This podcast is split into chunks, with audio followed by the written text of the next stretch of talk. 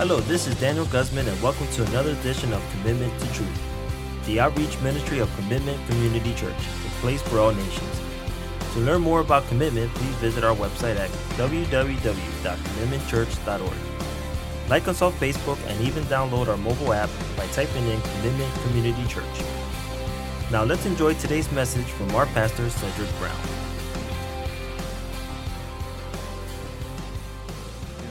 Father, please change us all from the inside out, that, that we may not be the same and that we may be the salt and the light that you have called us to be in this dark world.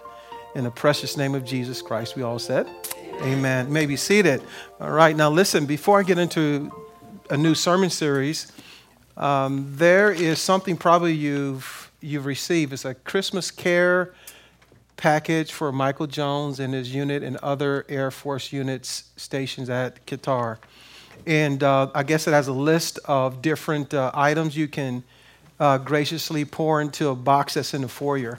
Uh, so just prayerfully consider this. Um, and I'm not for sure how long the box will be out there, uh, but, but please, you know, if you can, drop something in there, okay? Uh, for not only Mike Jones, who's a part of our church, but also other servicemen and women who are faithfully serving our country and others. Amen? All right. Today I'm, I'm beginning a new series I've entitled For You the Gift. And it is Unwrapping uh, the Precious Gift of Jesus Christ. Unwrapping the Gift of Jesus Christ. Now, when we think of the gift of Jesus during the season, uh, what do you think of? Uh, typically, it's, it's normally the entrance of Jesus into our space and time as this precious baby boy wrapped in swaddling clothing, uh, laying in a manger, surrounded by angels and animals and average shepherds, uh, men, and astronomers called wise men who followed this wonderful, big, bright star uh, to Bethlehem to find this baby boy Jesus in a manger. So many times we capture this picture and we we have figurines and so forth around, around our tree, around our houses, in the different neighborhoods and so forth. But at the end of the day, is that really what Christmas is all about? Uh, my desire in this series is to simply remind us that it's more than just a baby in a manger, right? It's more than just Jesus, uh, the baby Jesus, if you would, in the manger, never growing up. But understanding that this gift is this, is that this baby eventually became a man to die so that we may live. So, uh, in unwrapping uh, the gift, what I like to do is just take you on a journey prior to the death of Jesus Christ. Prior to his death, when he grew up and he had to uh, ultimately be betrayed and abandoned so that we would never, ever have to be. Uh, he was also in bondage and, and, abused, so we would never have to be uh, in bondage and abused again. He was rejected by man, and listen to this also God, so that we would never, ever be rejected again by man or even by God. And lastly, that he died willingly so that we would never, ever have to die again. That's his promise. So, that being said, we're going to be in um, the book of Mark, chapter 14 and 15, in part, and there's some other verses that we will, we will dive into. So, if you can turn with me to Mark chapter 4, beginning with verses number 22 through 46. Mark chapter 14, pardon me, verses 22 through 46. Mark 14, 22 through 46.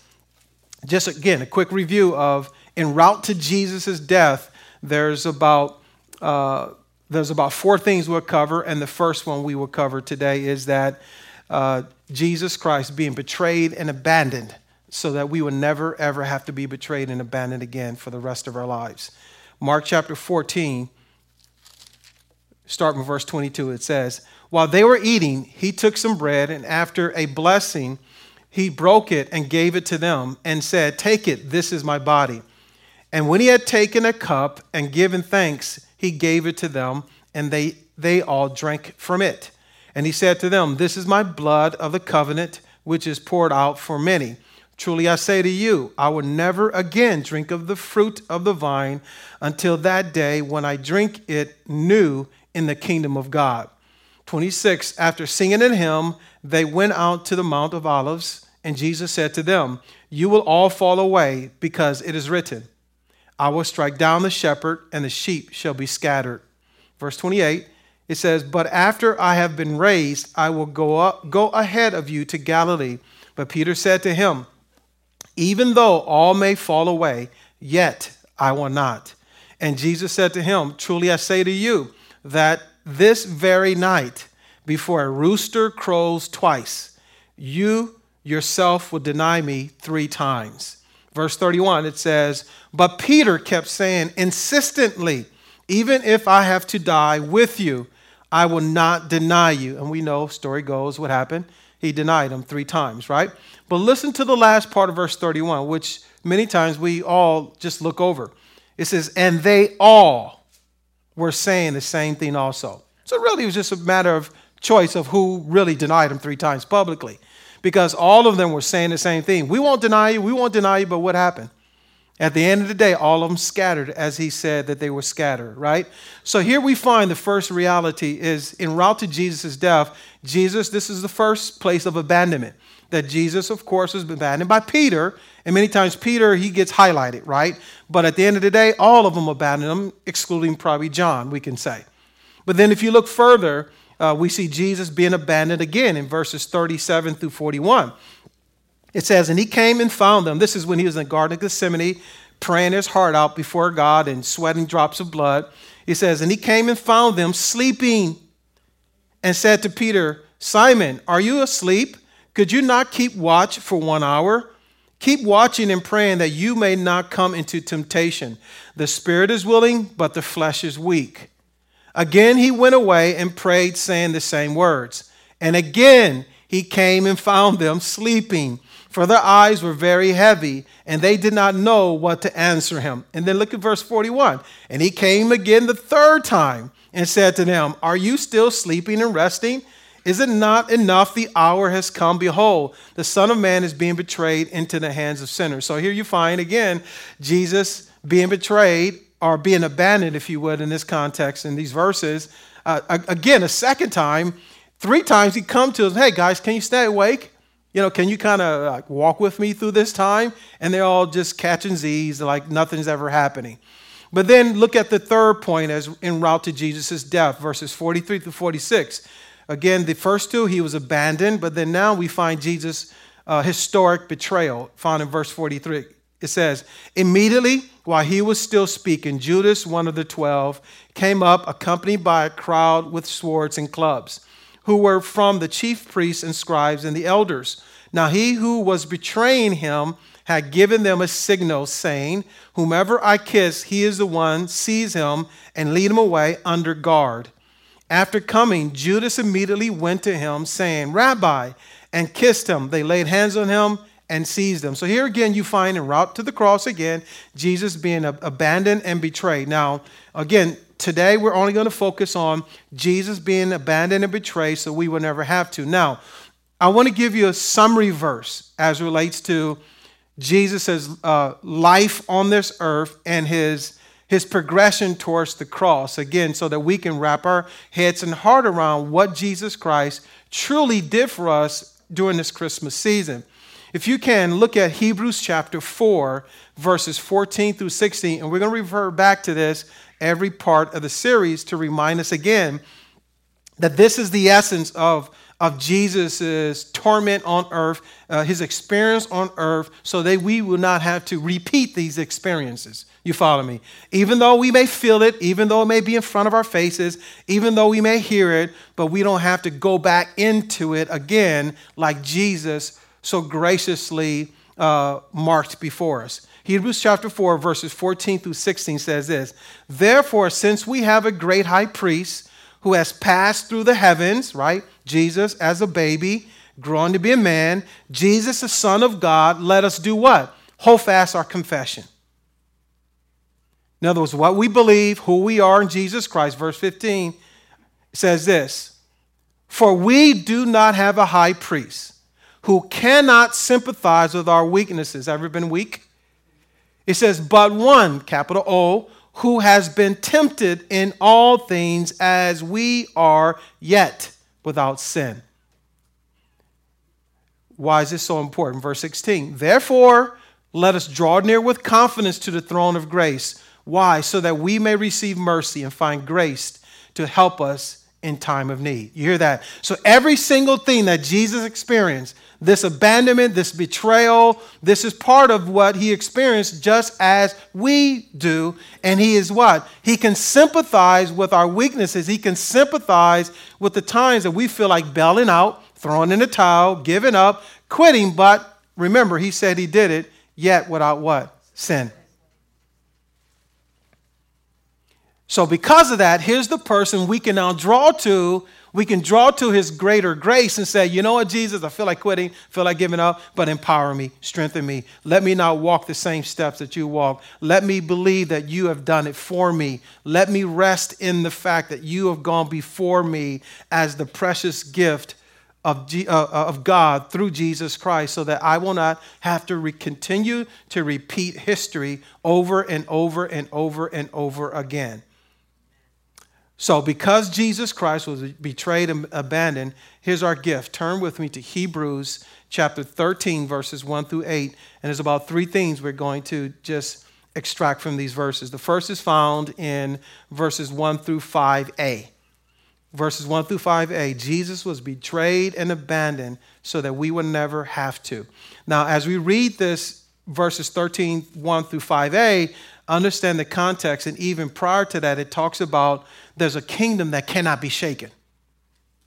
And it's this kingdom and this hope that is found in who? Christ. Thy kingdom come, thy will be done on earth as it is in heaven, right? So Christ came to establish a kingdom, not an earthly kingdom, a kingdom that cannot be shaken. So then that's when it, it then ties into chapter 13, which now, interesting enough, talks about relationships because that's where abandonment and disappointment and betrayal occurs. Doesn't curb. Listen, my animal is not going to betray me. Okay? My car doesn't betray me. You just get a new car. People betray me. People abandon me. We don't get over people. We can get over a car. We just buy a new car. Breaks down. It's unreliable. We say things like that, right? We say the same thing about people, but we get over cars. Just give me a new one. Never think about it again. Give me a new husband. Guarantee you, the old one always appears in a new marriage.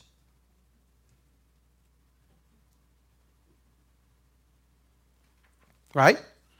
People is the issue. That's why you look at that in verse 13, chapter, chapter 13, verse 1. It says, Let love of the brethren continue people. People. Do not neglect to show hospitality to strangers. People. For by this some have entertained angels without knowing it. So, listen, if you have a problem with the people who are strangers, what can I tell you? Just in case you don't like the people, they may not just be people. That's how smart God is. Is that if you got a problem with dealing with that person, uh, get over yourself because that person you may have a problem with may not be a person at all. Interesting. Verse 3 Remember the prisoners, because normally we don't, as though in prison with them, even though I may never be. And those who are ill treated, even though I feel like I'm ill treated. Since you yourselves are in the body, if my pinky hurts, my entire body hurts. If I stump my toe, my entire body hurts. Everything is connected, right? And then listen to this. He now dives into marriage. Marriage is to be held in honor among all. The marriage bed is to be undefiled for fornicators and adulterers. God will judge. And then listen to what he gets into money of all things because this is this is all this emotional connection right? Make sure that your character is free from the love of money being content with what you have for he himself had said i will never desert you. Right? Because most of the time god where are you? I can't pay my rent. Right? We can get through so many other things right? But well you know i can't pay my car payment. God where are you? Oh god where are you? Where are you? Can you pray for me? Can you pray for me? Right but he says to you and I, he will never do what? Desert you. This is our first point. Because Jesus Christ was abandoned, because Jesus Christ was betrayed, we will never be deserted.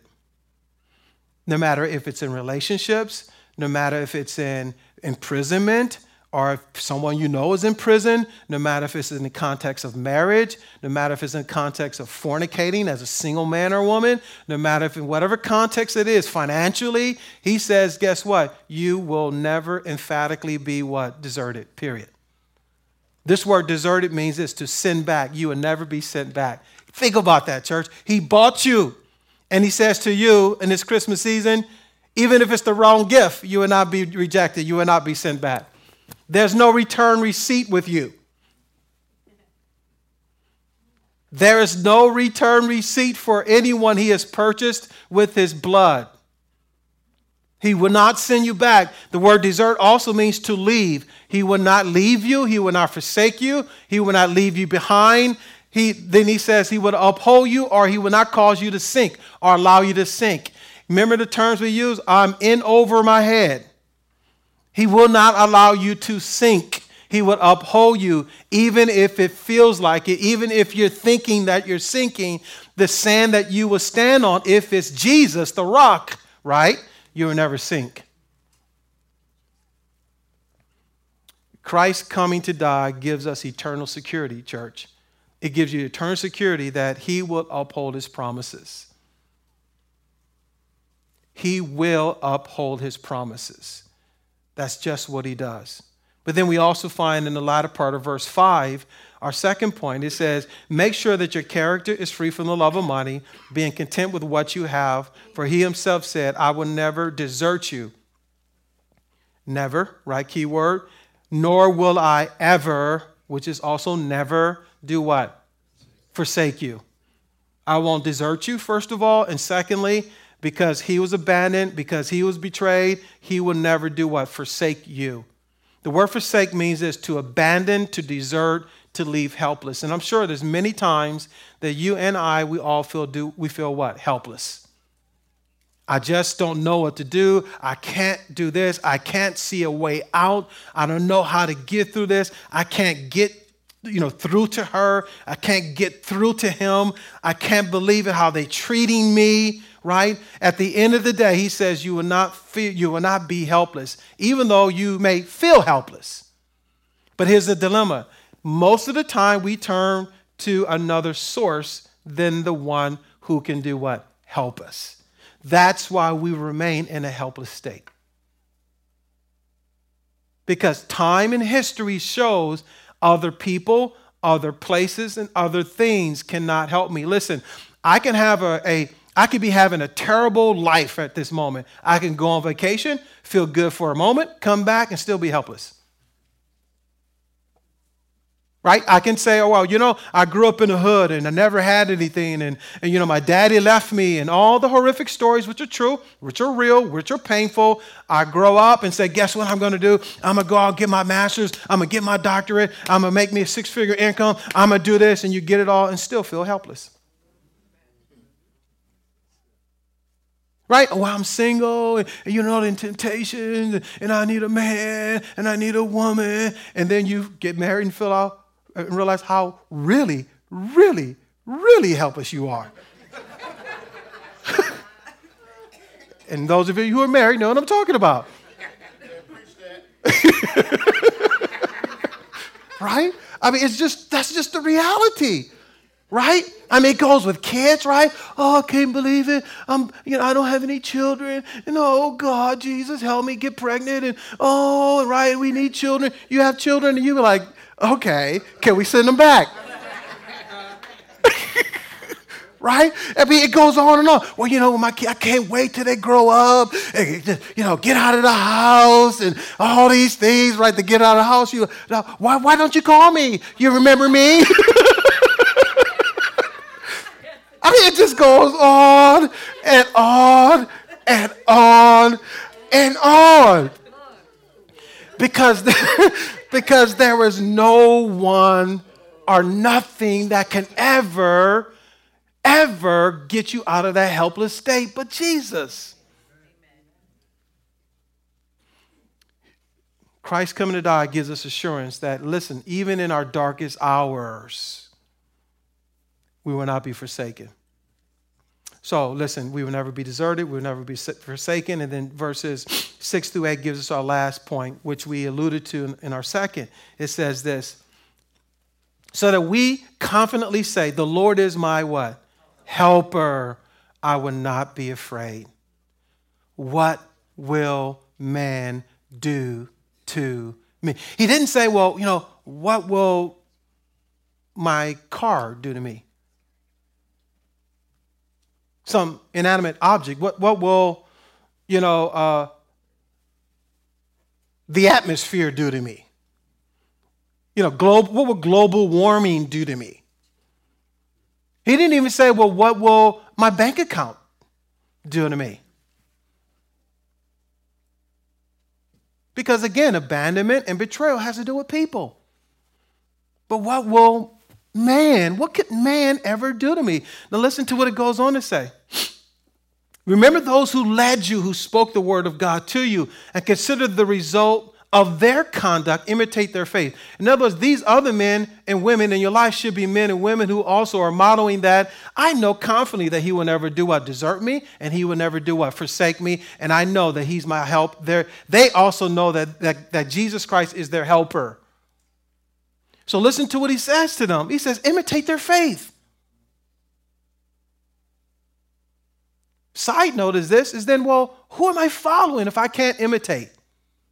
If the, am I following people who always feel as though God is deserting them, God is forsaking them, and that God is not their helper? Well, should I be even around them, honestly? But then listen to what it leads up to. Verse 8 Jesus Christ is the same, what? And for what? Ever. That says he won't change. He's the real deal, and he's just not going to flip the, the script on you and bail out on you, even though other people will, and even people you love. That's just the reality. You can, you can love children, they will flip on you. You can love mom and dads, they will flip on you. You can love you can love your job and your boss and I guarantee you your boss will flip on you one day. I mean everything that's that's don't be surprised when it happens because it happens to us all. Everyone at least is deserving of a bad day. So even if that person that you you idolize and, and you, you're like, man, I really want to follow them as they follow Christ. And, and, and please give me a pass. There'll be a day that I will wake up and say, you know what? I don't feel good today. I don't like you. you know, and, and, we should get, in other words, we get, we get a pass to realize that, man, not never, everybody doesn't wake up always in a good mood and always everything going well for them. That's not the real world. It's not the real world. It's not real life. But when it does happen, understand that we have someone else who doesn't desert me, who doesn't forsake me, and who will always help me through it. And that's why, if you look at the third point, the word helper is, is a combination of two Greek words. The two Greek words are this it's, it's, uh, it's boa, which means to outcry, and theo, which means to run. So this is what it's kind of saying is that we have the paraclete, the scripture says, who is the Holy Spirit, who is the what? Helper, who does what? Who's our advocate, who cries out for us. And see, the times that we want to speak up for ourselves are the times we shouldn't say a word. Because our helper will set it up so that he will say what he needs to say on your behalf. But then the word theo means to run. So I tie this into that he not only speaks for you, but he would do what? Run out in front of you. And think about that context that he will run out in front of you in any scenario that you are about to be deserted, he will head it off. Any situation that you will be uh, forsaken, he is running out in front of you, heading it off at the pass so you don't have to do anything about it. But we got to give them a chance to do it. We can't get so uncomfortable and be under such duress that we feel that we have to be the one always speaking up for ourselves. Give the helper opportunity. nor should we feel that we have to always put our foot in stuff and, and our hands in stuff, but give God time to run out in ahead of us to do it for us. Because He wants to be our helper. The gift of Jesus gives us this great confidence that He will always be our greatest helper, church. He will always be our greatest helpers.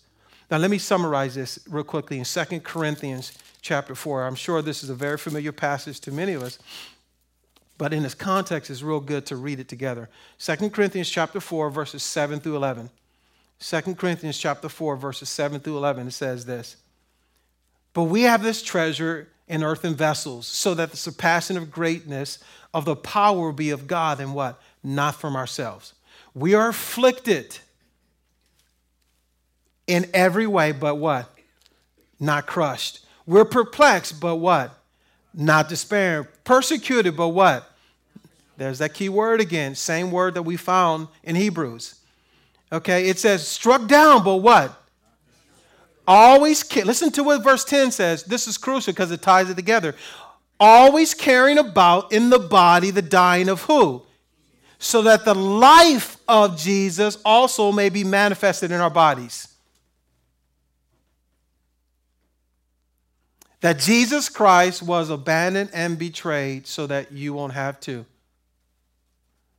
So that you can live life with but nots. I feel it, but not. It's real, but not. It's painful, but not. I can hear it, but not. I can see it, but not. I know they did it to me, but not. I know they're talking about me, but not. You follow me? That we can live life because Jesus Christ was crushed, was perplexed, was abandoned, was forsaken, that we can say, but not. Jesus went through this so I can live victoriously and says, you know what? I'm not being living in this, this, this fantasy world. I feel it. I feel the disappointment, but it's not going to overtake me. It's not going to consume me. It's not going to keep me up at night. It's not going to cause me to worry. It's not going to cause me to act like they are acting towards me. But not, but not, but not, but not. So that I can do what? It says, always carry about in the body the dying of Jesus. Why? So that the life of Jesus also may be manifested in our body. So that people can look and say, Jesus is alive. The boy has grown up. You follow me? The boy has grown up and, he, and Jesus is alive, man. He's alive. And he's alive where? In me. He's alive in me. Let me end with this.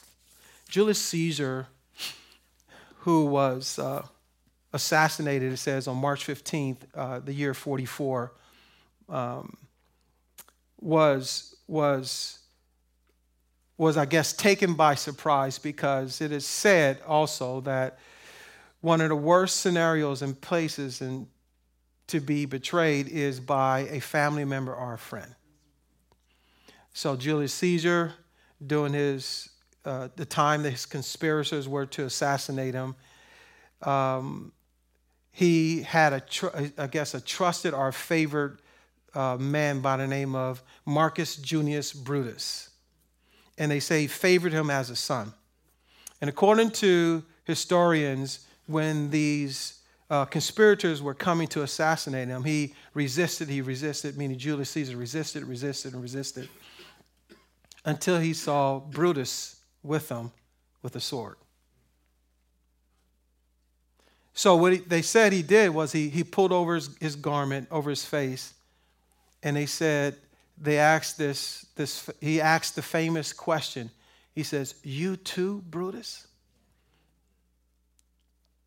Here's the awesome thing because Jesus Christ was betrayed and abandoned. You would never have to say, You too, Brutus. Because Jesus Christ was forsaken, abandoned, abused in your place, what can Brutuses do to you?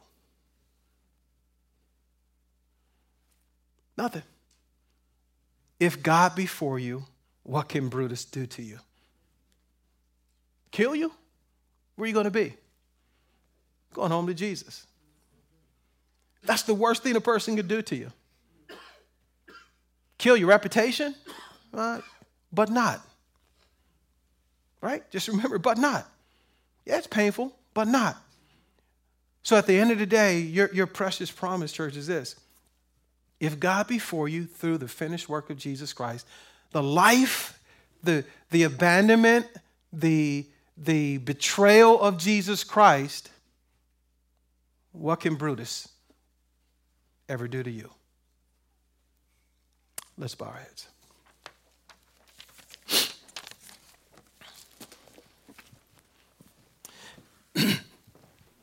Today, do you have a Brutus in your life?